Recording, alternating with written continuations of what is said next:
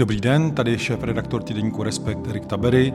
Možná už jste slyšeli, že náš časopis se osamostatnil. Pokud nás chcete podpořit, tak budeme moc vděční a můžete tak učinit v rámci našeho crowdfundingu na www.respekt.cz. Děkujeme. Tak ještě jednou dobrý večer, vítejte i za mě a sice na debatě politika jako divadlo, jak politici hrají na naše emoce. Eh, budeme se zabývat otázkami, jestli je politika v úvozovkách jen divadlo, jak se vztah mezi politiky a voliči podobá vztahu právě mezi herci a jejich diváky, možná i režiséry, jak funguje politická show a proč nás tolik baví, jakými divadelními technikami politici působí na naše vnitřní touhy i obavy a jak překvapivě velkou roli v jejich vystoupeních hraje neverbální komunikace. Nejen o tom bude tedy řeč v dnešní debatě, jejíž audiozáznam eh, bude k dispozici dispozici jako podcast Respektu. Debata je v režii Farmy v jeskyni. No a debatovat budou Eva Dvořáková, která se řadu eh, let věnuje verbální i neverbální lidské komunikaci. Máme tedy jeden mikrofon, který si budete podávat. Eh, a psychologii mimiky a gestiky v kontextu uměleckého výrazu. Působí na katedře nonverbálního divadla na Hamu v Praze kde se zaměřuje na specifické potřeby umělců. Děkuji především na spojení hlasu a gesta jako rovnocených výrazových prostředků. Ve výzkumném centru hudební akustiky Markhamu se zabývá emočními projevy v extralingvistické rovině jazyka a také psychoakustickým výzkumem v oblasti lidského hlasu. A teď jsem z toho celý nervózní. Protože určitě mě hodnotíte tady. Tak eh, Dalším je Otto Eibel, je vedoucím katedry politologie Fakulty sociálních studií Masarykovy univerzity. Uh, už skoro 20 let zkoumá politické kampaně a v poslední době se zabývá tedy uh, zejména etikou a morálkou politického marketingu uh, v kontextu nových technologií a také věnuje pozornost obrazové stránce politiky. Dobrý den. No a do třetice moje ctěná kolegyně novinářka z Respektu, kde působí od roku 2010, dlouhodobě sleduje eh, politické kampaně a popisuje je pro vás, ale také vliv politiků na obyvatele menších obcí, eh, měst a informuje o životě a smýšlení lidí českých regionů. Hovoří s nimi eh, v terénu o různých sociálních a politických problémech a zajímá se tedy o ty konkrétní vybrané příběhy. Často se tak střetává i s přímým přímým vlivem eh, a dopadem dezinformací. No a od roku 2022 se tedy mimo jiné zaměřuje na oblast války na Ukrajině, eh, má řadu novinářských eh, cen a úspěchů a tím posledním byla cena Ferdinanda Perutky za rok 2022, kterou obdržela tady v Doxu, jestli se nepletu. Tak, a, tak vítej. A já jsem autor podcastu Týdenníku Respekt Štěpán Sedláček. Přeju i posluchačům tohoto podcastu podnětný poslech. Pustíme se do toho. Na úvod eh, otázka pro vás eh, všechny. Já když jsem se připravoval na tu debatu, tak eh, jsem si vzpomněl na eh, knížku, která určitě eh, hlavně sociálním vědcům teda není cizí, to je slavná kniha Ervina Goffmana Všichni hrajeme divadlo, protože on ten rozměr divadla se dá chápat hodně úzce vyměřeně, zaměřeně na divadlo, anebo na všechny sociální interakce. My všichni máme nějaké sociální role, já jako moderátor, tady jako novinář, jako manžel, otec hraju neustále nějaké role v soukromí i na veřejnosti. A myslím si, že ta politika v tomhle pojetí určitě nějakým divadlem je, ale zároveň se o ní někdy tak mluví na první dobrou bez uh, ohledu na vědu jako o jakémsi divadílku, že to je všechno vlastně jenom, jako, jenom nějaké jako uh, a ta skutečnost eh, je někde jinde. Tak mě by zajímalo, je celá politika stejně takové divadlo? Souhlasíte s tímhle tvrzením nebo byste to nějak problematizovali? Ivana Svobodová. Já myslím, že tohle je strašně jako zjednodušující. Myslím, že celá politika rozhodně není divadlo, protože politiku tak jako no to je jako hodně banální, ale je to vlastně úplně jasné, tvoří lidé a někdo to tam hraje a někdo to myslí vážně. Jo. A nemyslím si, že celá politika je divadlo. Dokonce si myslím, že kdyby jsme se na to přestali dívat jakoby pejorativně trošku, že politika je divadlo, já si dokonce myslím, že by někdy měla být politika větší divadlo. Pokud bereme divadlo jako něco, co je, eh, co je vtahující, co připoutá vaši pozornost, co vás osloví, co vám jako něco dá, nebo vás přimě k nějakému přemýšlení, prostě ano, přitáhne vaši pozornost. A možná vám i něco objasní, něco někdy. Tak v tomto smyslu myslím, že by že bych přála takový talent politikům, kteří to myslí dobře a mnohdy ho prostě nemají, nebo myslí to dobře, nebo ano, ano, berou to vážně, skutečně chtějí něco udělat, ale neumí to publikum oslovit, nejde jim to zkrátka, jo. nebo nevědí, jak na to, nebo nemají takové vlastnosti. No. Takže ano, já bych chtěla někdy, aby ta politika větší divadla byla, pokud ji dělají ti lidé, kteří ji dělat mají. O to Vajba? Já bych se asi bránil úplně tomu spojení, že politika je divadlo, hlavně kvůli těm negativním konotacím, který už tady tak vysí ve vzduchu několik desítek minut. A hlavně proto... A teď myslíte, jak už tady padlo, jestli eh, herci tedy uměle lžou a politici jsou v jejich stínu v tomhle ohledu, nebo opačně? Nechci hledat jako, nebo nechci směřovat tu šipku ani jedním směrem, ale myslím si, že divadlo právě, jako když řekneme politika jako divadlo, tak máme pocit, že nás někdo obehrává. A myslím si, a nechci tady bylo jenom souhlasit a nesouhlasit s tím, co padne nebo nepadne, že ne všichni nás obehrávají, ne všichni to nemyslí upřímně, Souhlasím, že někomu by prospělo víc retorických schopností, schopností se prosadit v tom prostoru, který je k dispozici. Na druhou stranu já bych o politice možná radši přemýšlel jako o show, než o divadlu. Protože pokud eh, se vrátíme k divadlu, tak tam herci na sebe berou určité role a ne všichni politici umí hrát. A v politice, v marketingu konkrétně potom hledáme nějakou ideální pozici a to je autentická pozice toho konkrétního člověka. A když ho tlačíme někam, kde se necítí komfortně, tak to bude vypadat blbě. Aby to nebylo jenom abstraktní, určitě si pamatujete někteří z vás na premiéra Bohuslava Sobotku. Teď, kdybych se zeptal, jaké první adjektivum vám vytane na mysli, tak bude něco jako šedý, nudný, slušný. A takový on byl a fungoval. A pak mu možná někdo řekl, že se musí prosadit, protože jeho tehdejší ministr financí byl hrubý a dostával víc prostoru, a tak Bohuslav Sobotka si utvítnul s jedním vulgárním slovem. Dodnes se mu všichni smějí, dodnes to nezopakoval, protože se tam necítil dobře. Takže divadlo ano, v tom smyslu lépe působte na veřejnost, využijte nástroje, které máte, ale nehrajte na nás divadlo. No, já bych řekla k tomu, jaký je rozdíl mezi politikou a divadlem. Hlavně to, že na divadle herci zkrátka ví, co hrají a ví, jak to dopadne. Když to v politice je to trošku taková nekončící reality show s takovým nejistým výsledkem. Je to prostě taková nekonečná hra na pravdu a řekla bych na určitou autentičnost, kterou buď tedy voliči ocení nebo neocení. A pokud tedy řekneme, že politika je jakési divadílko, tak uh, musím souhlasit tady s mými kolegy, tak to dost uh, schazujeme. Protože potom máme pocit, že ten, kdo se toho účastní, je nutně lump, zloděj, nebo někdo, kdo nám chce eh, nějak nás podvést a podobně. Takže už jenom ta konotace s tím divadílkem, politika je divadílko, je dost pejorativní a tato nálepka věru tomu neprospívá a i to, že my jako Češi to máme často spojené, tak mm, i to je důsledek toho, že v té politice těch lidí, které bychom chtěli volit, není mnoho říká Eva Dvořáková. Tak už to tady padlo. Eh, reality show, politická show, tedy hlavně si myslím kolem eh, voleb eh, tenhle ten aspekt je potržený, kdy ty politici vylézají na nejrůznější pódia a snaží se tedy představit svoje vize, oslovit voliče.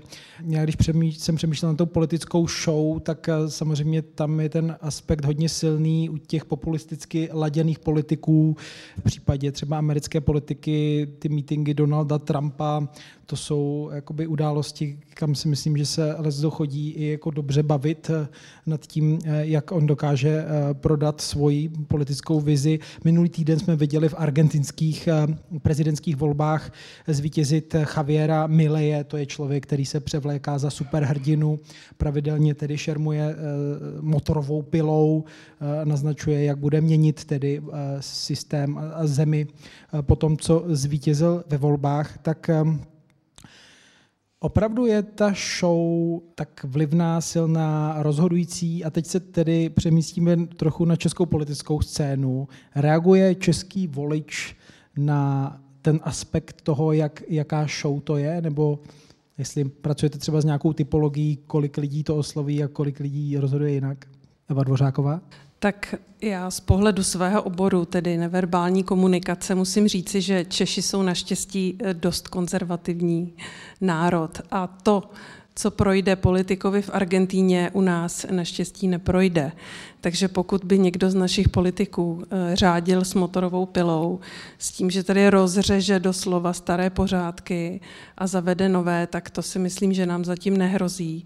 Nicméně je pravda, že když sleduji politiky napříč tím politickým spektrem, jak tedy naše, ale i zahraniční, tak musím říct, že ta společnost je opravdu v pohybu a že ta ta míra, která ještě před několika lety byla nemyslitelná, tak ta už se pomalu posouvá a opravdu prochází čím dál víc eh, takového, řekla bych, nestandardního chování. Není jednoduché zaujmout, takže eh, asi ty meze se nějak posouvají, jak v politice, tak tak jinde a si myslí o to Able. To je otázka, odkud začít a kolik máme času.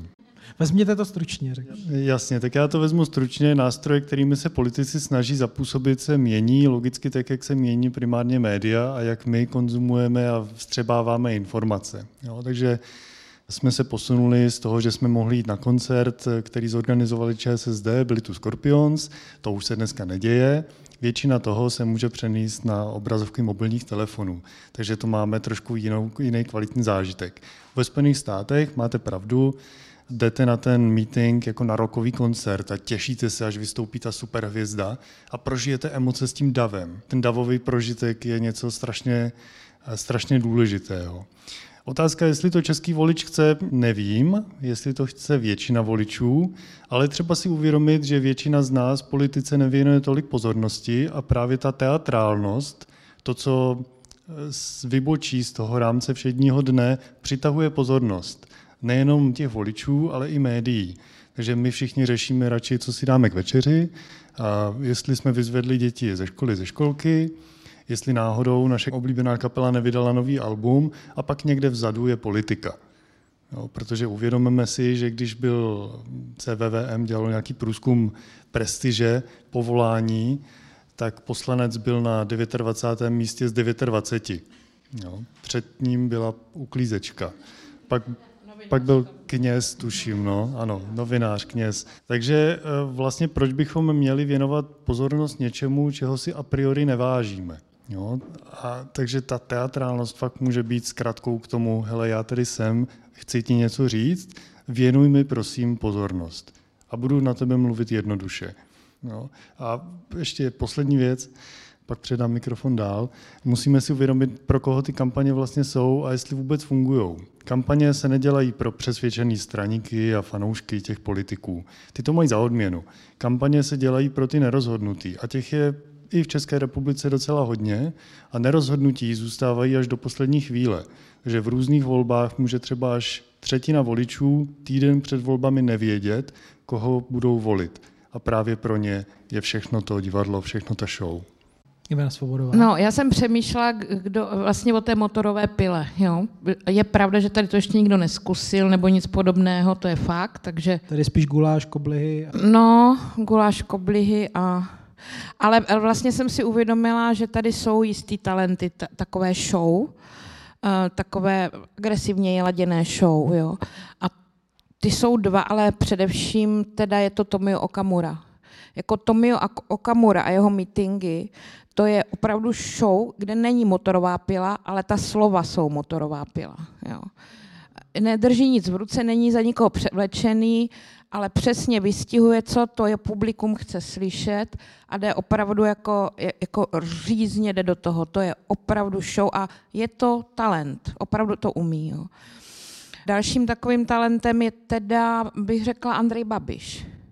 Protože Eh, pozorovat ho mezi lidmi, no, teď už je to trošku horší, protože na něho začali pískat v těch posledních kampaních, jo, ať už prezidentské nebo té sněmovní, a tam jeho to vyhazuje z konceptu, takže už, už mu ten výkon nejde tak dobře, protože ho to znervózňuje. Jo a ujíždí mu nervy, ale třeba při takové první poklidné kampani, já jsem, um, to bylo 17 nebo jako poklidnější, řekněme, to jsem nestačila zírat, jaký talent pro show nebo pro herecký výkon Andrej Babiš má. On se uměl přizpůsobit tomu prostředí, kde byl.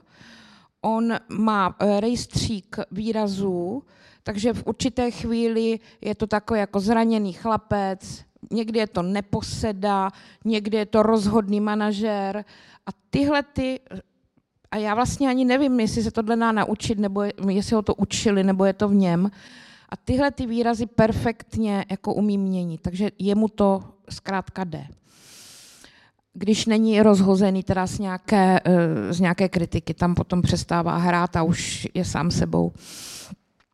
To, to, co mě teď běželo hlavou, že jsem si třeba vzpomněla na kampaň, kterou jsem uh, absolvovala, nebo část z ní uh, s naším současným premiérem Petrem Fialou, který je opak tady toho, o čem já mluvím. Nebo možná už mu to trošku jde, ale ten nezahraje nic. Ten je zkrátka Petr Fiala, který je Petr Fiala v každé situaci, jde mezi lidi a je Petr Fiala. Já to teda nemyslím kriticky, když to tak třeba zní, jo. ale je pravda, že to asi to vtahující kouzlo tolik nemá.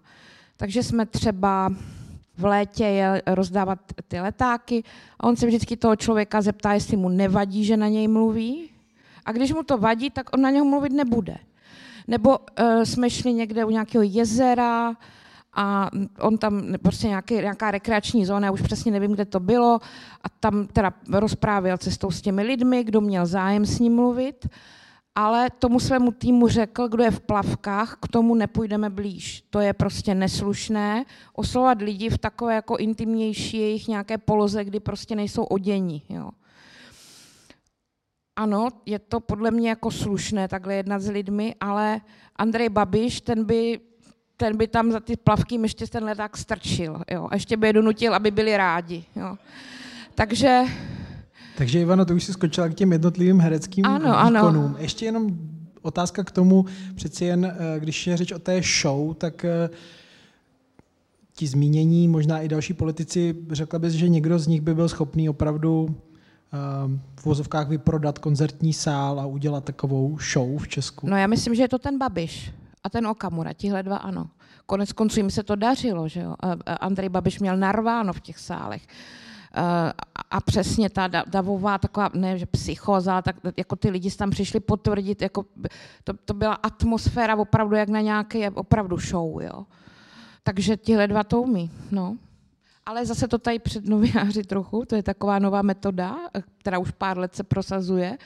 A myslím, že s ním dokonce začal Babiš, nebo Kamura, teď nevím, jeden z nich, že vlastně si uvědomili, a hlavně Babiš, že nepotřebuje ty média. Nepotřebuje, aby jsme tam byli, aby jsme poslouchali, co říká, případně psali, že to tak docela není pravda, co říká těm lidem. A protože si vystačí s těmi sítěmi. Jo. Takže tam třeba se jako musí zjišťovat, kdy, kde bude a je to docela eh, fuška. Už to není už to není jako dřív, že jsme měli pozvánky, přijďte se podívat, informujte své čtenáře o tom, co říkáme lidem na, v kampani. Už je to, neplejte se nám do toho, my si to chceme dělat po svým, ve svých sítích a ve své režii. To jsme mi pomohla k další otázce na od Aibla. Mě by zajímalo právě, jak moc se to posouvá eh, k těm sociálním sítím, kdy politik dělá jakousi show, ale vlastně ví, pro jakou cílovou skupinu už to dělá. Může to udělat třeba i ve vícero verzích tu potom doručíte dané skupině eh, právě do jeho telefonu, nemusí to být jedno eh, pódium. A ještě bych k tomu spojil otázku, jak moc eh, si myslíte, že to média umí rozkrývat? Já začnu od konce. Média to nerozkrývají. Já si myslím, že média se těší právě na každý jeden štěk, který se povede na sociálních sítích. Některá média to rozkrývají. Většina médií to ale nedělá a pak prostě se dělá halo, vlastně dabují se třeba tweety, že vznikne jeden článek nad tím, že někde se někdo utvítnul. Regulární titulek, okomentovaný tweet a potom ještě ocitovaný ten tweet, jo, o pár znacích. Úplně nesmyslná práce. Zvyšuje se tím dosah vlastně toho sdělení i k lidem, kteří třeba Andreje Babiše nebo kohokoliv jiného nesledují. Takže vlastně většina novinářů, ne všichni, Tady v tomhle tom vlastně do určité míry selhávají, protože naskakují na ten vláček a pomáhají té kampaně šířit to sdělení. A pak, jak, jak se to proměňuje, a jestli můžou víc cílit na různé skupiny, můžou. Zažili jsme skandál s Cambridge Analytikou, kterému můžeme a nemusíme věřit, protože o úspěších Cambridge Analytiky po Zimmermanovsku hovořila Cambridge Analytica, což byla marketingová firma, která potřebovala prodávat sama sebe a svoje služby, ale vlastně eh, skandál spočíval v tom, pokud někdo nevíte, že na základě analýzy hromady dat dokázali vyprofilovat spoustu person, marketingových avatarů jednotlivých eh, voličů a těm potom na míru ušili sdělení, které jim prostřednictvím Facebooku eh, potom posílali. Facebook potom změnil trošičku svoji politiku ve vztahu k politické reklamě, takže to už není tak úplně možné, ale teď, kdy nám se začíná probouzet umělá inteligence, bychom se měli ptát, jestli to, kde dřív někde někdo musel být na trolí farmě, dojít fyzicky někam k počítači, jestli se teď opravdu nezrychluje, nesefektivňuje, protože stačí počítač a těch botů budou tisíce a miliony. Takže ten zážitek zase bude trošičku jiný. A, a poslední věc, asi jste narážel na to, že, že na nás komunikují skrze sociální sítě, ale uvědomíme si, že většina z nás, pokud toho politika nechce vidět, tak ho neuvidíme.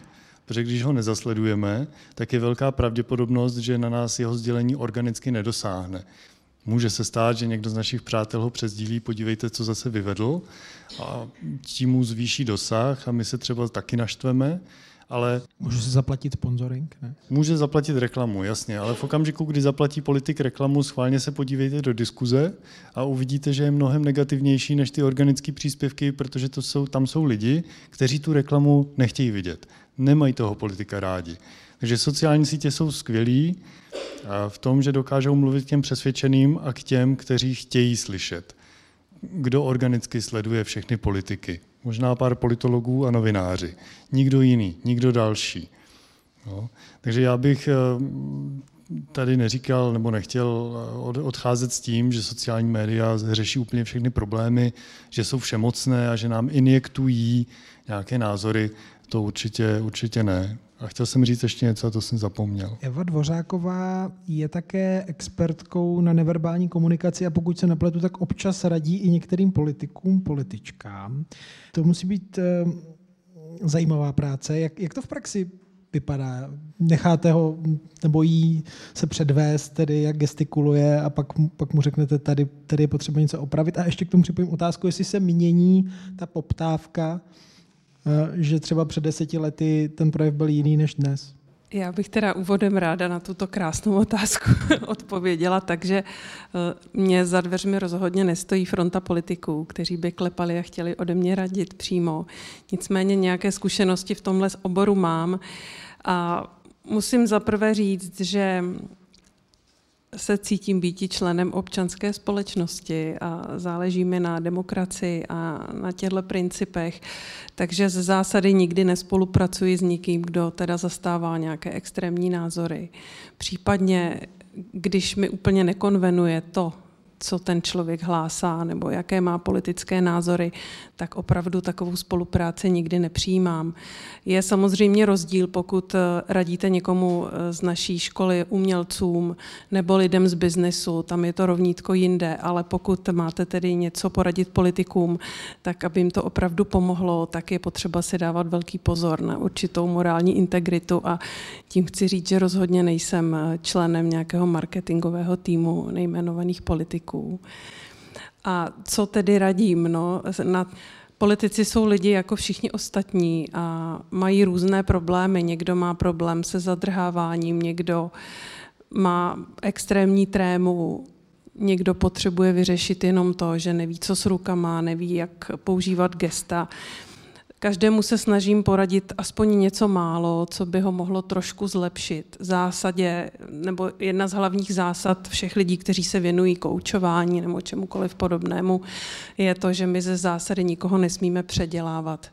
My mu prostě nesmíme měnit osobnost. A pokud to někdo dělá, tak to vždycky, vždycky špatně dopadne.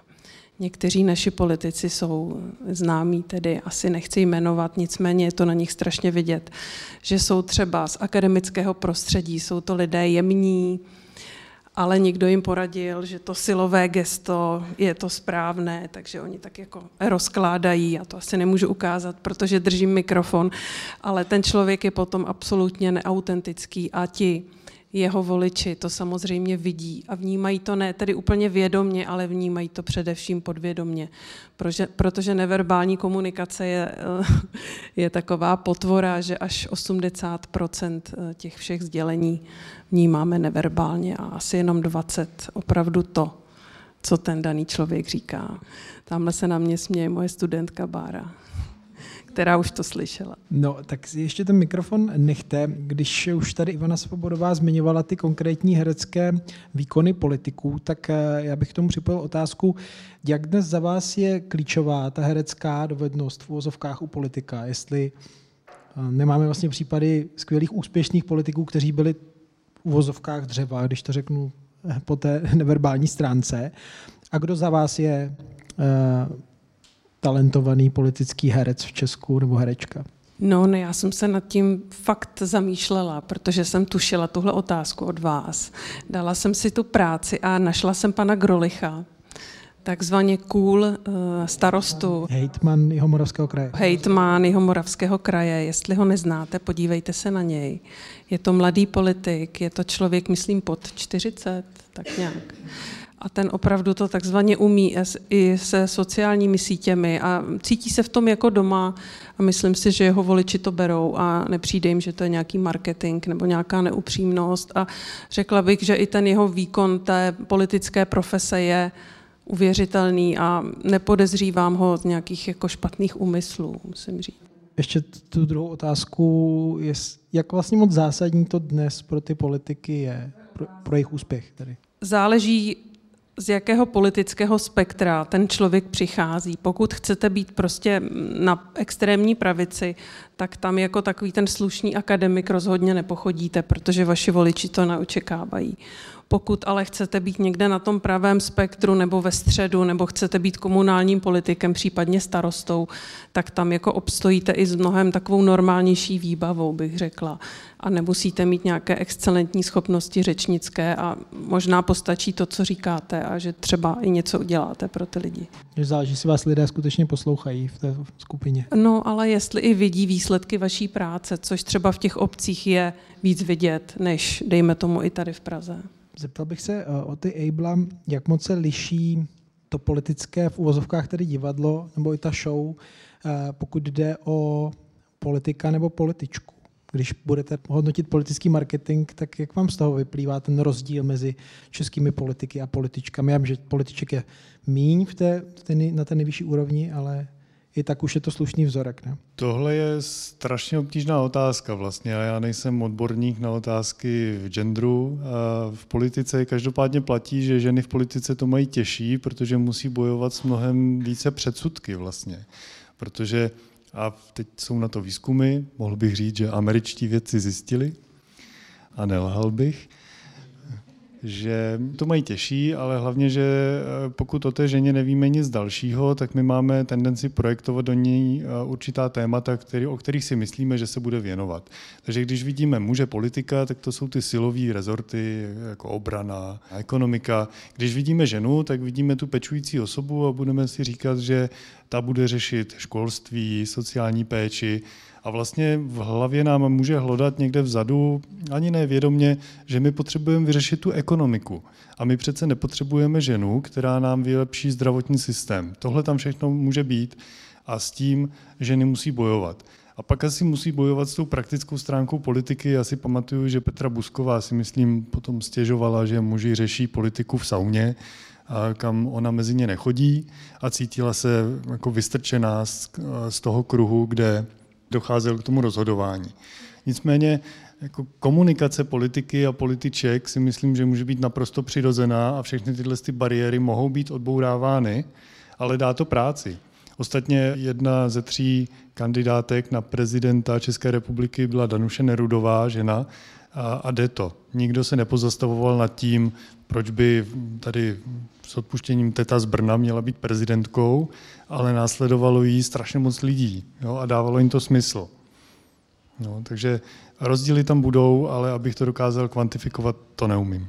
Ivan, chceš reagovat? Souhlasím. Jenom k tomu chci podotknout, eh, že jsem s Danuší eh, Nerudovou taky kousek té kampaně odjela, jakož s nějakými jejími kolegy muži. A to, čemu čelila Danuše Nerudová, byť strhla jako velkou část společnosti mladých a tak dále, ale to, čemu čelila, to se vůbec nedá srovnat s tím, čemu čelili jejich její jako eh, protikandidáti muži, kde jim třeba ti, co s nimi nesouhlasili, vyčítali, co říkají, nebo co si myslí, nebo minulost, nebo různé takové jako věcné věci. Ale u Danuše Nerudové, ať už na sítích, nebo přímým kontaktu v ulicích, neustále zaznívalo, co má na sobě, jak vypadá, jestli přibrala nebo nepřibrala, eh, jak se učesala, že je nějaká strhaná dneska, se špatně vyspala asi. Takže i tohle teda, eh, a to samozřejmě u té Danuše Nerudové to mám v živé paměti, ale tohle je, myslím, zkušenost jako hodně žen političek, že i ten jejich zjev, na rozdíl od těch mužů, zjev nebo no, zůstanu u toho, jako je strašně nepříjemný, eh, že je hodnocen neustále. Můžu jenom k tomu bych řekla, že absolutně s tímhle souhlasím, protože třeba i Markéta Pekarová Adamová čelí poměrně jako dost silné kampani. Už jenom to, když si veme nějakou barvu fialovou, červenou, žlutou, tak se řeší barva saka, nikoli v to, co tady říká, nebo když je ve vedení TOP 09. No a co se týče neverbální komunikace, tak ženy v podstatě jim nezbývá nic jiného, než tak trochu přistoupit na ta mužská pravidla, a přebírat určité stereotypy v chování, v pohybu, v gestech od mužů. Můžeme si všimnout, že třeba úspěšné političky typu, já nevím, Angely Merkel, tak ta chodila takovým ostrým, rychlým krokem, snažila se z muži doslova držet krok, nosila, dejme tomu, boty s nízkou platformou nebo nenosila vlastně podpatek jenom aby mohla mít takový ten ostrý, rychlý krok, aby s těmi mužskými kolegy prostě držela držela ten, ten krok, tu cestu. Nebo mě napadá ještě Margaret Thatcher, dejme tomu, když začala ve, ve své funkci, tak měla ten třeba svůj mluvní hlas posazen trochu výš. Ona mluvila trošku nahoře a to jí handicapovalo, takže ti její poradci údajně jí radili, že by měla ten svůj hlas posadit níž, takže prošla nějakým hlasovým tréninkem, aby měla trošku tmavší tembr, že pak ten její projev bude takový agresivnější více podoba tomu mužskému. Takže ženy opravdu jsou trošku nuceny přebírat gesta, přebírat eh, určitý typ chování i v oblečení, dejme tomu taková ta vycpaná saka, takové ty ostré kostýmy, případně klobouky, tak to jsou takové jako mužské atributy, které teda se objevují a co ty ženy si na sebe berou. No možná ještě u toho teď zůstaneme nejen tedy u gest, ale i v souvislosti s oblékáním, protože samozřejmě politik nějak rozvažuje, kdy jde v saku, v obleku, kdy vlastně vystoupí neformálně, jenom třeba v mikině, nebo v tričku s Obamou je třeba spojené takové ty vyhrnuté rukávy, košile. To, to jsou všechno nějaká gesta, která fungují jak na divadle, tak na té politické scéně, tak mohl byste trošku nechat nahlédnout do zákulisí, jak, jak nad tím přemýšlejí lidé, kteří jim radí i politici sami? Přemýšlejí nad tím různě. Pokud nad tím přemýšlejí, myslím si správně, tak vychází z určitého natyrelu nebo té letory, kterou ten člověk má. Proto třeba náš pan prezident byl tedy oblečen do té slavné kostkované košile. A já si myslím, že to byla poměrně šťastná volba vzhledem k jeho osobnosti. Proto třeba pán Schwarzenberg by nikdy nevyrazil bez motýlku, byla to taková jeho značka, prostě toho odlišovalo prostě od těch ostatních. Ale je těžké tohle někomu uměle vymyslet. Třeba Číro pro Karla Schwarzenberga, což bylo uměle. To byla už, jako, tam už jsme byli o několik kategorií výš, to byla vyloženě i taková jako vizuálně grafická značka, bych řekla, ale uh, pokud tedy někdo chce zaujmout, tak nechvalně známý, dejme tomu Dominik Ferry, tak ten byl taky jako hodně, hodně specifický, jak v tom oblečení, i v té vizáži.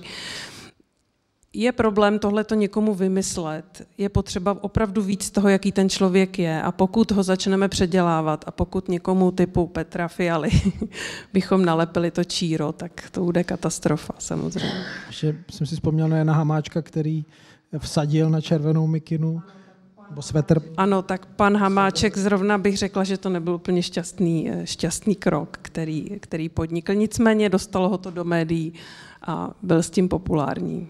Měla byste nějaká jedno, dvě univerzální třeba gesta, které radíte právě? Na tohle se můžete vždycky spolehnout. Když ztrácíte zájem publika, tak teď co? Tak co, to je, to je těžké. Jako univerzální rady úplně nefungují, ale co třeba radí pan profesor Cyril Heschel, toho znáte, je to známý psychiatr, tak ten na svých přednáškách často říká, že náš mozek nemá rád strnulost, že náš mozek má takový ten kinetický kortex a potřebuje, aby se ten objekt, na který se díváme, který, poz, který pozorujeme, aby se aspoň trošičku pohnul.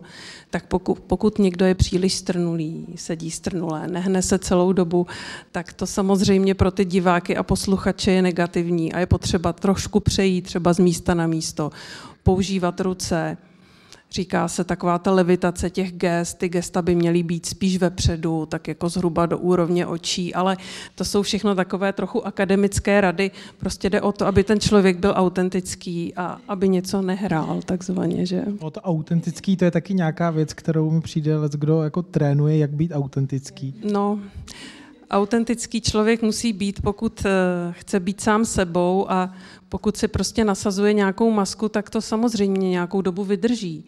Ale nikdo z nás to nevydrží pořád. A ta maska po nějaké době prostě padá. A speciálně při nějakém stresu, při stresových situacích se vracíme k těm svým starým návykům a ty naše dobrá předsevzetí prostě okamžitě mizí. Takže ty masky moc nefungují. No chce to změnit aspoň trošku svoje chování, ale každý, kdo se třeba snažil odnaučit kouřit nebo nějaký jiný zlozvyk, tak ví, jak je to, jak je to těžké a jak to stojí spoustu úsilí. Ivano, ty tu neverbální a nejenom neverbální komunikaci politiků sleduješ poměrně zblízka. Jsou to let, kdy takové momenty, kdy i ti politici nejsou dvakrát rádi, že tam si, že jsi doslechla o tom meetingu, který třeba někde úplně nedávali na veřejnost nebo neinformovali o něm. Tak všimla jsi právě nějakých naučených technik, nebo jak pracují politici takhle v terénu, nebo se sama stala terčem takových uh, pokusů tě nějak uh, usměrnit nebo vtáhnout? Ano, ano, ano to, tohle, eh, tohle jsem zažila No zase od Andreje Babiše, který třeba nebyl rád, že mě někde vidí. Já jsem ho totiž měla na starosti, takže mě viděl poměrně často a to už chápu, že už prostě zase ta svobodová tady. Odveďte si No, to, to opravdu řekl tiskovým mluvčím, odveďte si. On mu řekl, já nemůžu, ona mi nepatří. A tohle politici to není jako neverbální technika, tohle politici dělají, když jsou třeba v úzkých že začnou jakoby útočit, jo? když třeba se jim nelíbí otázka, takže mm, se mi třeba stalo, že pan uh, Babiš řekl tomu plnému sálu, to je ta, ta je z respektu, tam tam lžou a vlastně jakoby poštval na, jakoby poštval na mě tu pozornost jo, a ti lidé, kteří byli jeho fanoušci, pak na mě nebyli úplně příjemní. Tohle mi, ano, tohle mi dělal a dělají to i kromě Andreje Babiše, protože já se jezdím dívat i na tu takzvanou dezinformační scénu, nebo jak to nazvat, konspirační, jako tady vznikají různé ty strany, teď je to um, asi nej, nejsilnější tady, i když ne, ne na pěti procentech teda, ale nejsilnější asi ten pan Reichl, že jo? Pro. Pro, ano. Konec konců už mají senátorku, že jo, paní Hamplovou, která k ním nějak patří. Ale, a tam je to naprosto běžný. A, ale tam si nejsem úplně jistá, jestli třeba oni, uh, oni vlastně jsou oni dělají, že nejsou, ale podle mě jsou rádi, že tam přijel někdo jako z novinářů, jo? takže když mě vidí, tak mě tam jako veřejně dehonestují například, jako říkají, řekněme jí, co si oni myslíme, a ta, uh, oni, protože já jsem jako, říkám, mě neznáte, oni říkají, no, no o, o vás liberálech, já jsem jako zástupce nějakého světa tam. Jo. Takže tohle. A potom teda vlastně jsem si teď vybavila ještě, eh, pokud jde o tu neverbální komunikaci, tak na tohle byl jednu úplně neuvěřitelně nepříjemnou neverbální techniku. Ovládal někdejší hejtman Michal Hašek. Jo ten, když dostal otázku, která se mu nelíbila, tak šel na tělo, ale jako opravdu tělem na tělo. Jo. Takže neustále, já jsem mu položila otázku a on si stoupil těsně přede mě a já jsem musela couvat, protože to bylo strašně nepříjemné koukat na tu hlavu a cítit ten dech to šlo vážně do obličeje. Jo. Možná má jenom jinou komfortní zónu než... No přesně, ale to si myslím, že to nebyl jako jeho zlozvyk, že to byla technika. Jo. A já jsem couvala, co až jsem byla u zdi a on furt na mě. A je pravda, že tohle mě jako u mě, já jsem zvyklá, já jsem zvyklá se nenechat vykolejit, protože jinak bych tu práci nemohla dělat. Ale tohle mě vykolejovalo já jsem přestala myslet na to, co chci říct nebo co se chci dozvědět a musela jsem se soustředit na to, abych se ochránila jako od té nepříjemnosti té, té blízkosti. Tak to jsem chtěla uh, zmínit. To mě nikdo jiný nedělal, ale on teda jako dost často. Eva Dvořáková reaguje. Tohle je klasická útočná technika, která bohužel využívá toho, že my máme určitou intimní zónu, ta je zhruba tak na těch 30 cm a tam nikoho nepouštíme. To je místo prostě buď pro lásku nebo pro boj. A pokud se k nám někdo přiblíží až tak moc blízko, tak samozřejmě podvědomně, biologicky nám to vadí. Neznám nikoho, komu by to nevadilo. Samozřejmě jsou tady rozdíly cross culture, teda v nějakých kulturních zvyklostech, že třeba já nevím, arabské národy to mají trošku posunuté, těm nevadí blíž než třeba nám, nicméně potom tančíme takové ty proxemické tanečky, že my před nimi utíkáme, oni nás dohání. Takže to se stává, ale tohle, to, co vy jste popisovala, tak to je prostě agresivní technika, kterou používají i někteří manažeři při vyjednávání, ale řekla bych, že to nevede k dobrému výsledku a je to opravdu spíš o tom, jako chci říct teda mužském egu, žena by vám tohle asi nedělala. Když je řeč o tom divadelním rozměru politiky, tak eh, mně přijde, že třeba česká eh, politika eh, v kontrastu, dejme tomu třeba s tou anglosaskou tradicí, tak ve výsledku v Česku vlastně ani na školách se příliš neučíme rétorice, ty divadelní kurzy třeba to je věc opravdu volitelná, tak eh, jak vlastně je český volič, potažmo divák, připravený, eh, nebo jakou gramotnost má v tomhle ohledu, eh, když se potom setkává s politiky? No, tak my nemáme, pravda, takovou tu anglosaskou tradici, kde tady opravdu se učí, až bych řekla skoro takové techniky stand-upu, jak teda být ještě k tomu zábavný, kromě toho, že teda prezentuju nějaký svůj program. Nicméně já myslím, že Čechům to až zas tak nevadí. My prostě máme pocit, že si poradíme se vším a že to vlastně ani nepotřebujeme, že to je něco, co mm, není ani tak důležité a mám pocit, že většina učitelů českého jazyka nebo případně občanské výchovy by řekla, ale my na tohle nemáme čas, my prostě musíme probrat složení parlamentu, my musíme probrat ty fakta. Ale je to škoda, protože dneska vidíme, že nám to chybí, hlavně když naši studenti jdou studovat do zahraničí, tak potom si uvědomují ten rozdíl, když se vrátí třeba z Erasmu, tak mi to říkají, no ale my to neumíme takhle říct, my neumíme se prezentovat a bohužel potom i v tom biznisu ty naše firmy mají trošku problém prodat ty svoje dobré nápady. Takže ten trénink samozřejmě je možný, můžeme začít kdykoliv. Tohle to není spojené s nějakým věkem, nicméně v mladém věku je to lepší už jenom z toho důvodu, že na to je víc času. Protože potom, jak člověk skočí buď do politiky, do biznisu nebo do nějakého prostě pracovního kolotoče, tak na tyhle věci už nezbývá mnoho času a jsou to psychomotorická cvičení nebo věci, které si musíte prostě tréninkem osvojit a chce to prostě určitý čas. Náš volič ale si myslím, je ještě docela, docela vzdělaný volič. Myslím, že naši lidé jako jsou schopni vnímat, jestli někdo na ně působí nějakou populistickou technikou a musím říct, že stále ještě neprochází to, co třeba projde v té Argentíně, i když to politici zkouší, vytahují na nás jezulátka z kapes a podobně. A, ale myslím si, že jim to moc nepomáhá. A pomohlo by v tomhle kontextu třeba si vypnout zvuk a opravdu sledovat tu neverbální komunikaci, protože člověk s motorovou pilou, kterému nerozumím, nepůsobí tak důvěryhodně možná, jako když k tomu křičí něco, co mě oslovuje. No tak já si ten zvuk teda často vypínám a sleduji jenom teda tu neverbální část. Nicméně jsou typy politiků, jako když se mě někdo ptal, dejme tomu na Vladimíra Putina, jestli má smysl sledovat jeho neverbální komunikaci, tak tam si myslím, že už to smysl nemá, protože tam už jako nesledujeme určitou důvěryhodnost nebo takzvaně víme, co můžeme čekat. Takže tam tedy, jestli Putin má nějaká rychlá gesta pomalá, jestli přijde rychle pomalu, tak to už celkem nezmění nic na tom, co se děje a je teda podle mě lepší poslouchat, co říká, než ho nějak složitě analyzovat. A analýza podle mě má smysl ve chvíli, kdy chceme zjistit, jestli ten člověk je důvěryhodný, jestli tedy nás chce přesvědčit z nějakého pozitivního důvodu, nebo jestli teda zatím je pouze ta manipulace. A poznat to je tím, že třeba se mu díváme nejenom tedy do očí, na obličej, ale i na gesta, jak sedí, jaký používá gesta, jaká používá, dejme tomu, i mimické prostředky. A pokud ty věci nejsou v souladu a nemáte pocit, že je takzvaně z jednoho kusu, pořád vám na něm něco vadí, tak to je to, že ten člověk v podstatě buď si vymýšlí, nebo prostě něco předstírá, má tu masku nasazenou. Ale asi univerzální prvek, který by napověděl, že lže, to se úplně říct nedá. Ne, všechny, všechny výzkumy, jak bych navázala, američtí věci zjistili, ne, ne, tak všechny seriózní výzkumy, které zjišťovaly, jestli se lze z neverbální komunikace zjistit podvod, tak to se prokázalo, že prostě nejde, nejde. Jsou jedinci, kteří prostě to zvládnou absolutně bez ztráty kytičky, jak by se řeklo, ale jsou lidé, na kterých je to vidět ale dá se to natrénovat do jisté míry.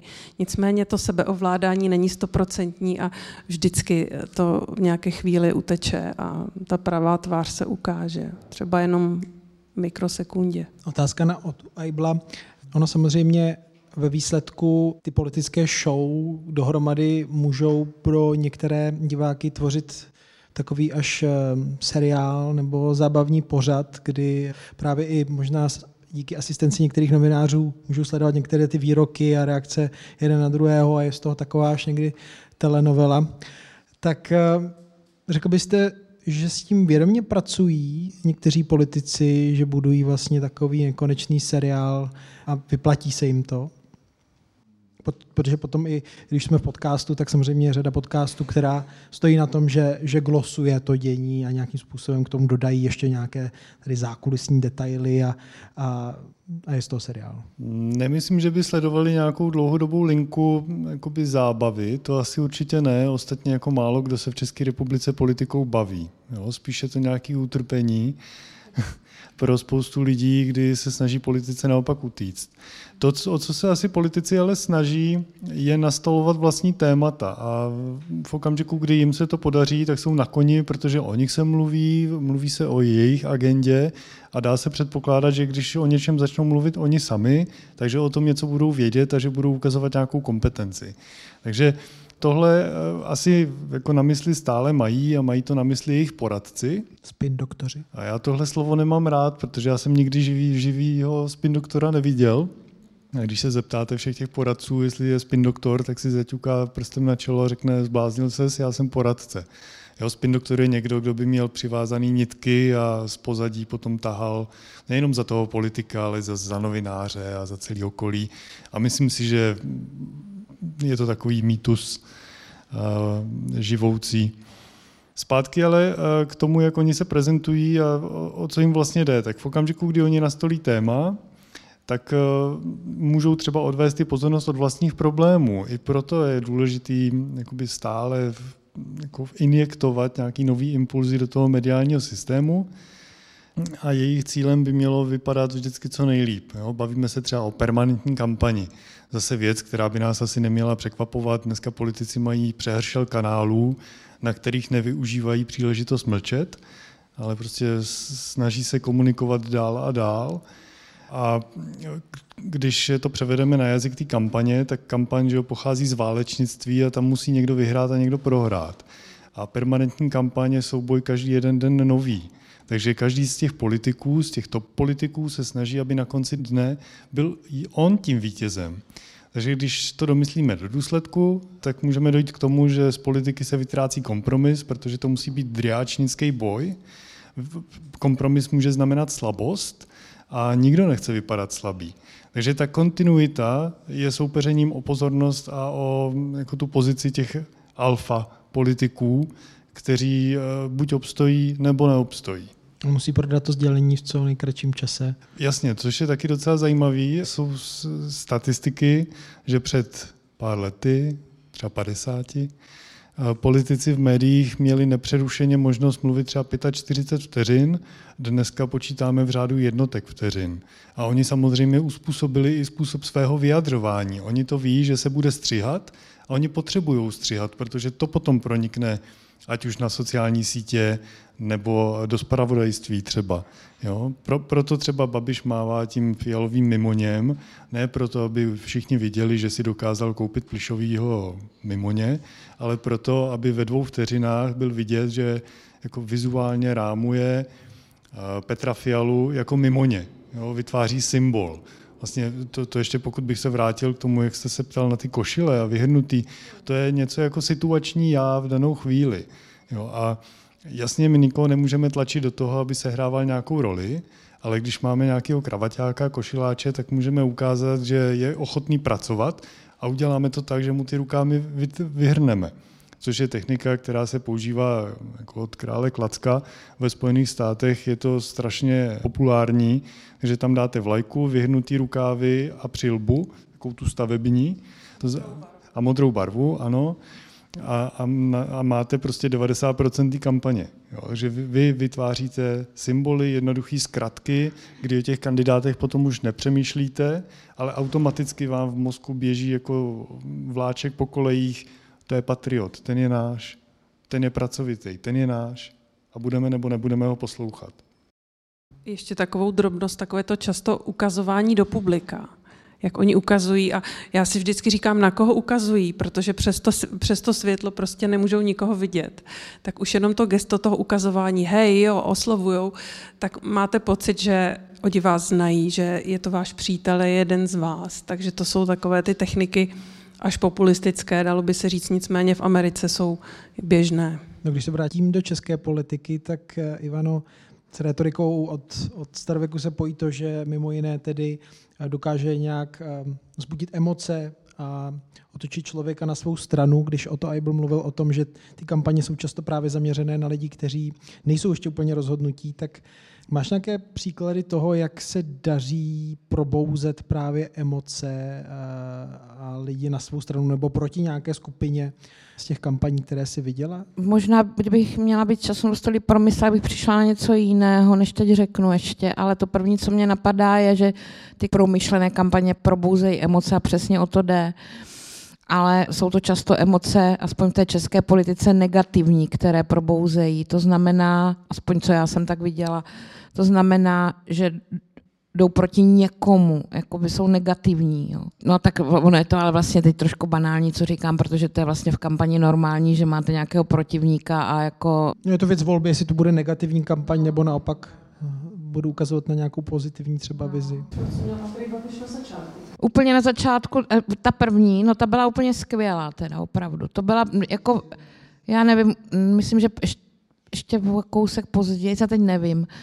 Ale ta byla opravdu skvělá, co měl Andrej Babiš. On to strašně, tam jsem teda právě koukala, jak on to s těma lidma umí. A bylo to jako opravdu dobře, dobře promyšlený a moc mu to šlo. Jo. A to ještě, to ještě nešlo do té agrese tolik.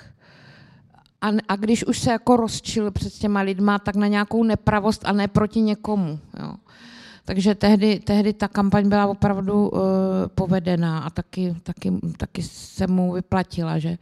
Ještě docela dobře, ale to nevím, ale ještě jsem zahlídla teď jeden talent podle mě teda v politice, jak jsme mluvili o tom uh, panu Grolichovi, a tak tohle je taky člen KDU ČSL. Teď už v té ministerské pozici to třeba není tak vidět, ale v kampani jsem, je to Marian Jurečka. Jako Marian Jurečka v kampani on má v sobě jako nějaký dár působit empaticky, autenticky, takže tam vyskočí na traktor, tamhle zahraje v kostele na panovu flétnu a vůbec to nevypadá jako, nikdy to nevypadá, že to není pravda. Jo.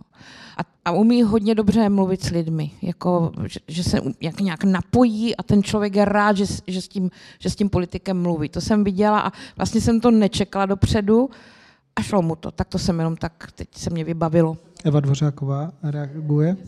Vybavil pan Kubera, jestli si na něj no, pamatujete. Předseda Senátu. To myslím, že byl člověk, který tohle uměl skvěle a myslím si, že si zachovával i určitou svoji integritu a i ty svoje nešvary, to stále kouření a s cigárkem ho člověk viděl pořád. Nicméně si myslím, že se mu podařilo prosazovat ty svoje názory, aniž by tady nějak musel příliš ukročit a myslím si, že byl i schopen dosahovat nějakých kompromisů. Že to nebylo jenom jednosměrné, tedy prosazování vlastního názoru na, na úkor druhých, tak to je ještě politik, kterého bych tedy pochválila. No tak asi za mě poslední otázka, než dám slovo eh, vám, prostor pro dotazy z publika, tak eh, samozřejmě ten divadelní aspekt může sloužit k nějakému odvádění pozornosti, možná někdy až obelhávání, ale jak už o tom mluvila Ivana, může asi posloužit i k nějakému vtažení, upozornění na důležitou věc, na nějakou věc veřejnou, která by nás měla zajímat, i když to je třeba eh, ve výsledku nudné, nudnější než něco, co zrovna běží v televizi jako umělecké dílo třeba.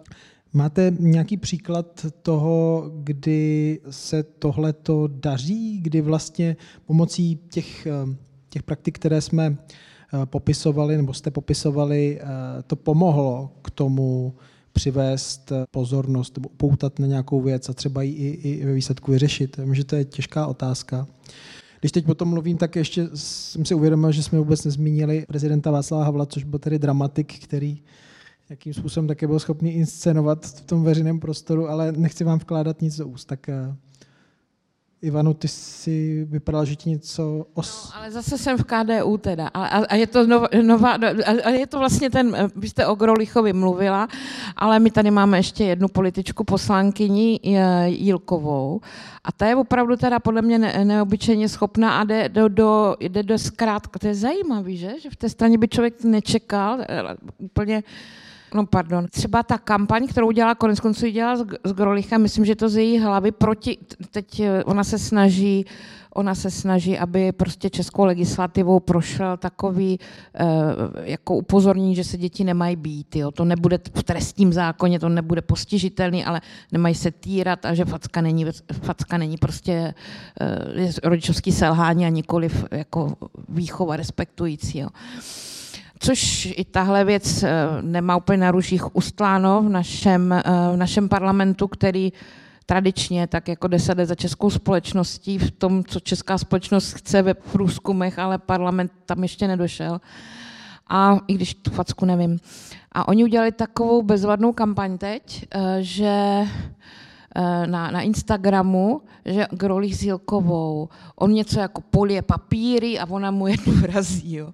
A říká, co tady děláš? Jak kdyby byl děcko a nervózní matka. Nebo mačka moc rychle čudlíky ve výtahu Grolich a ona šup mu jednu a se řve ho. Jo. A pak říkají, no tak to bychom si asi jako neudělali, proč to teda dělat člověku jenom protože je malý, jo? nebo tohle přesně neříkají, ale takhle to vyznívá. A to jsem teda, to jsem teda jako koukala, to je přesně ta show, která k něčemu dobrému umí připoutat pozornost, která ještě uvidíme, jak to v tom parlamentu dopadne. O to Abel? Mě těší, že se tady chválí vlastně moji kolegové z fakulty a z Jižní Moravy, tak budou mít určitě radost. Mně napadá spíš z té druhé stránky, kdy jako se odvedla pozornost, takových případů bychom našli asi spoustu, ale úplně mi svítí v hlavě kauza litium. Jestli si pamatujete, že najednou jsme začali řešit výprodej nerostného bohatství někam na Nový Zéland a to úplně vyšumělo.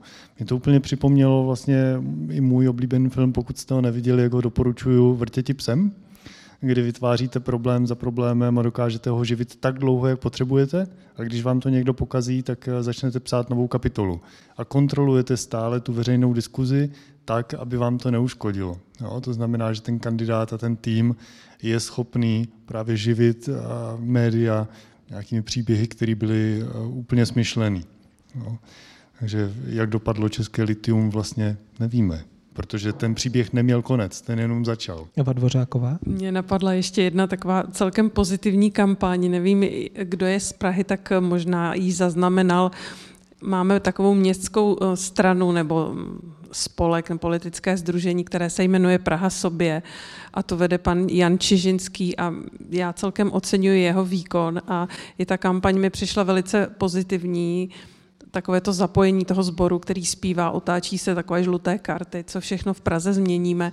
Myslím si, že to ve společnosti celkem rezonovalo a řekla bych, že to je docela pozitivní příklad, jak se určitá míra, řekla bych, jako spíš hudebního díla, než přímo divadla, dá pozitivně využít pro kampaň, která byla ve skrze pozitivní, i když tam zaznívaly nějaké kritické hlasy, co v Praze všechno nefunguje. My to tedy změníme, ale Řekla bych, že tohle bylo poměrně povedené. Ještě napadá ten specifický žánr těch velkých politických projevů, které v Česku taky v srovnání s anglosaským světem nemají takovou tradici, ale to je taky asi typ vystoupení, který může upozornit. Můžu ještě, když už chválíme teda ty performance a hudební vystoupení, tak já bych připomněl Ondřeje Lišku a jeho rap. Můj hlas je zelený? Nebo? Jo, můj hlas je zelený, což bylo jako jedna z, jako z nejautentičtějších a za mě teda nejlíp působících jako výstupů kampaně za posledních, kolik už, 15-20 let. No, taky Brňák, no. Samý slušní lidé, šikovní. Tak um, koukám teď na vás, na diváky, jestli máte dotaz. A asi vám předám mikrofon, protože máme dva. Dobrý den. Mě by zajímalo, jak je to eh, vlastně eh, s úsměvem nebo se smíchem a, a podobnýma věcmi, což je taková poloverbální, poloneverbální komunikace. Jak to vlastně funguje, jaký to může mít dopad nebo, nebo vliv na to, na to vnímání toho publika? No, úsměv je tedy jeden z nejsilnějších signálů a můžete si to vyzkoušet samozřejmě i na sobě, když za někým přijdete a usmíváte se na něj. Říkáte mu ahoj, rád tě vidím a on vám ten úsměv neopětuje. Má kamenný výraz tak samozřejmě jistě rychle znejistíte a říkáte si, co se děje a zapíná se v hlavě takový ten panický program, on nezrcadlí moje emoce. Zrcadlení emocí je vůbec jedna z našich, tak bych řekla, biologicky nejstarších programů, které máme. A to jsem zapomněla říct i ve vztahu k politikům, že ti úspěšní politici to velice dobře umí. Třeba například zmíněný Andrej Babiš umí skvěle zrcadlit emoce toho, s kým mluví. Umí je přebírat, umí je doslova nasávat z publika, od těch svých eh, posluchačů. A úsměv, no, úsměv u politiků musí být přiměřený. Pokud se smějete moc, tak to působí eh, přehnaně, že si nevěříte a vypadáte trochu nekompetentně. Pokud se nesmějete vůbec, máte takzvaný poker face nebo se vám nehne sval v obličeji, tak to působí, že máte takzvanou trošku, no nechci říct psychopatické rysy, ale prostě jakmile ty emoce na vás nejsou vidět, tak je to samozřejmě špatně. To vám ubírá body. To si můžete vyzkoušet třeba u pohovoru, když budete žádat o místo. Tak pokud se budete moc smát, anebo vůbec, tak ani jedna varianta není dobrá. Je to velice silný signál neverbální komunikace. Dobrý den. Uh, mě by zajímalo, my jsme tu zmínili to, že teatrálnost zaujme a teatrálnost, uh, chápu to vlastně i tak, že to může být nějaký jako třeba radikálnější projev, ať třeba názorově nebo nějakým způsobem jako uh, formou, tak jestli doopravdy to politikům tolik pomáhá, jestli v tom doopravdy umí tolik chodit, jestli mají ty prostředky na to, to otočit ve svůj prospěch, protože já když to dám do, uh, nebo respektive dám nějaký případ, kdy se to třeba úplně nepovedlo, tak si asi všichni vzpomeneme na pochody za 30 v Praze, který sice nějakým způsobem uvrhli pozornost na tohleto téma, ale jakoukoliv šanci na to, že bychom tu měli plošnou třicítku, byly brutálně zadupány do země. Takže jestli doopravdy ty politici na tohle tu platformu a prostředky mají a jestli se jim to uh, po případě daří. Děkuji. No, ona je otázka, jestli to funguje jako z druhé strany. Pochod za 30, že to jde ze zdola a je směřovaný směrem k politikům, kteří mohou říct, to je nesmysl, protože cítí tu majoritu, která jako nepotřebuje tu třicítku nebo ji nechce. A pokud politik ale dělá něco jako výrazného, tak to větší dopad má, ale nemusím to pomáhat. Určitě ne. Jako když se podívejte třeba na tu extrémně pravicovou dezinformační scénu, kde je jedna persona vedle druhý, která by chtěla být na tom výsluní a politika je hra s nulovým součtem, že jo? Tam jako není nekonečně mnoho voličů, kteří by zajišťovali dostatečnou podporu všem těm, kteří jsou teatrální nebo jako agresivní, extrémní. To určitě ne a vždycky to vyhraje jenom jeden, ten nejsilnější z nich. A může to být z důvodu toho, že řekl něco jinak, že byl extrémnější, nebo že byl prostě ve správné době na správném místě. My jsme tu třeba chválili Andreje Babiše v roce 2013, a, ale že, že to bylo pěkný, milý, pěkná kampaň, pěkný tváře, že jo, to byla ta první generace Aňáků, že jo, kteří byli, to byly osobnosti, ano. A na druhou stranu, jako pokud by ty volby byly o čtyři roky později a, nebo o čtyři roky dřív, tak nebyla garance, že by ta samá kampaň uspěla. To musíte mít, že ve správnou, být ve správnou dobu na správném místě, pochopit emoce lidí, vyprávět jim ten příběh, který slyšet chtějí a musíte být navíc dostatečně přesvědčiví a nést tu kompetenci, že vy dosáhnete ty změně. Takže není to o jedné věci, ale je to o spoustě malých dílků, který do sebe musí zapadnout. Já nevím, pamatujete si třeba Petra Robejška a jeho realisty 2017? S konverskama, jasně. To bylo taky pěkná kampaň, ve které bylo utopeno spoustu peněz. Konversky jsou symbol že jo, mládí, nezávislosti, ale nikdo mu to nevěřil. Takže bylo to naleštěný, eh, mluvil rozumně, ale působilo to křečovitě, působilo to směšně. Že tady to sice nepadlo, ta otázka, ale můžeme, můžeme říct teda, že ani peníze vlastně nemusí nutně pomoct k tomu, aby ten politik byl úspěšný. Zase Piráti udělali mnoho s málem. A mohli bychom pokračovat dál. Pana Robejška je prostě jasně vidět, že to, co funguje na Karla Schwarzenberga a na jeho číro, tak vidíte, že u pana Robejška, který je taky vlastně intelektuál, ale když ta kampaně je zaměřená na něco jako konversky a asi do jisté míry to chtěli skopírovat, tak to zkrátka nevyšlo. Takže když dva dělají to tež, tak to rozhodně eh, neznamená, že to dopadne dobře. Tak eh, já bych se zeptala, jak tady už někdy na začátku padlo, politika jako divadlo, ale divadlo vtahuje mnohem víc než české občany eh, naše politika. Co byste poradili vlastně české politice, aby byla atraktivnější pro lidi, aby třeba podnítila nějak občanskou společnost? Tak já si drze budu, budu zorpovat slovo. Já bych to otočil. Já bych možná přál české politice kritičtější voliče, kteří nebudou politikům dovolovat to, co si dovolují. Protože to, o čem se bavíme, to je důsledek toho, že jsme třeba apatičtí, že nás potřebují probudit, že nesledujeme tolik eh, politiků, že nemáme tolik informací a že jsme potom vlastně eh, v ten rozhodný moment, jak malí děti, že musíme sice jít k volbám, nemáme dost informací, ale líbilo se mi, že ten má zelený logo, ten mi dal koblihu, ten pěkně řekl, já nevím co, jo, že třeba chránit Českou republiku před nájezdem migrantů. A jasně, jsou v tom emoce a bez emocí bychom se nedokázali vůbec rozhodnout, takže já vůbec neříkám, že bychom měli vést kampaně racionálně, to je nesmysl. Jo? O to se to, to pokoušeli udělat Němci po druhé světové válce, kteří se bránili marketingu, protože měli strach z propagandy, ale už jsou tam, kde jsou ostatní. Jo? Už taky jako jedou kampaně docela ve velkým. Takže nevím, co bych přál české politice v kontextu toho, jaký mají být politici, ale přál bych si, aby voliči byli kritičtější a nepřijímali všechno, jim politici předkládají a trestali je za to nepodporou, takové klauzovské slovo, prostě aby si vybrali a hlasovali pro někoho jiného, kdo se chová třeba slušněji, kdo není tak driáčnický. No, já bych přála naší zemi to, aby mladá generace, na kterou tady koukám, se docela se zalíbením, tak aby měli odvahu vykročit z té komfortní zóny a tu politickou práci si aspoň trošku zkusit a myslím si, že dobré je třeba začít jako předseda SVJ nebo případně na, na nejbližší radnici a tam člověk eh, si prostě vyzkouší, kde jsou jeho možnosti, kde má limity, mm, vyzkouší si, co to je vyjednávání, jak se bavit s lidmi staršími, mladšími, s lidmi, kteří vás nepodporují, kteří vás podporují. A přála bych nám všem, aby současní mladí prostě měli odvahu do té politiky jít a aby politika se zbavila té nálepky, že to je prostě nějaká stoka, do které teda nechceme nikdo vkročit a držíme se od ní dál.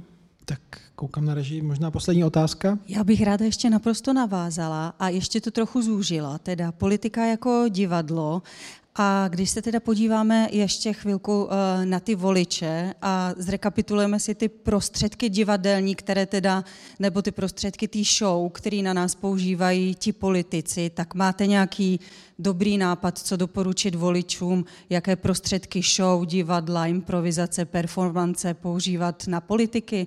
Jediný, co mi teda napadá, je zrovna tenhle týden ta stávka jako příklad. A teď tři tečky. No nevím, co by, co by volič tedy měl dělat, ale myslím si, že velice dobrá technika, pokud se setkáte s nějakým politikem tváří v tváři, prostě zrcadlení, pokuste se dělat to stejné, co on. A toho rozhodně vyvede z míry. Tak já myslím, že nemusíme plnit náměstí, ale ono někdy stačí, když toho politika kontaktujeme a dáme mu zpětnou vazbu.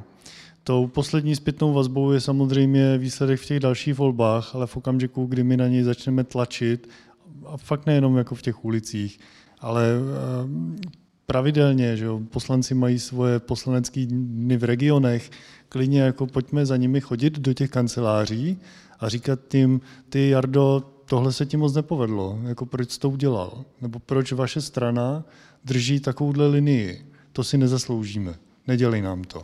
Eh, když potkáte nějakého politika, tak poradila bych prostě se zeptat na, co, na to, co vás fakt zajímá. Jako nebát se toho, normálně s nimi mluvit a zeptat se, to samozřejmě před, předpokládá jako poučeného občana a, a voliče. No.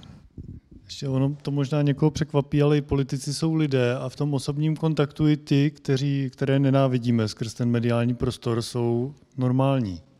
A mají, jsou to lidi s emocema, snaží se naslouchat a je na nich vidět, že třeba mrzí, že je někdo nemá rád. Takže jim záleží na tom, aby dostávali zpětnou vazbu, jenom musíme odbourat takovou tu bariéru, kterou máme, tyjo, tamhle vidím poslance ministra, nemůžu za ním jít, ostýchám se. Ale myslím si, že je to debil. Jo, tak od, odložme toto a pojďme mu to slušně říct, jako nelíbí se mi, co se stalo. Budou za to rádi oni a možná za to budeme potom v konečném důsledku rádi úplně všichni. Tak nezbývá, než eh, tedy poděkovat eh, našim hostům, kterým byla Eva Dvořáková. Děkuji, děkuji za debatu. Od Aibl. Děkuji já. Ivana Svobodová. Díky, nashledanou. Debata v Centru DOX, který byla organizovaná spolu s Farmou v Jeskyni. Záznam bude i v podcastu týdeníku Respekt a já taky moc děkuji za pozornost a dotazy vás přítomných tady v publiku. Naslyšenou se těší Štěpán Sedláček.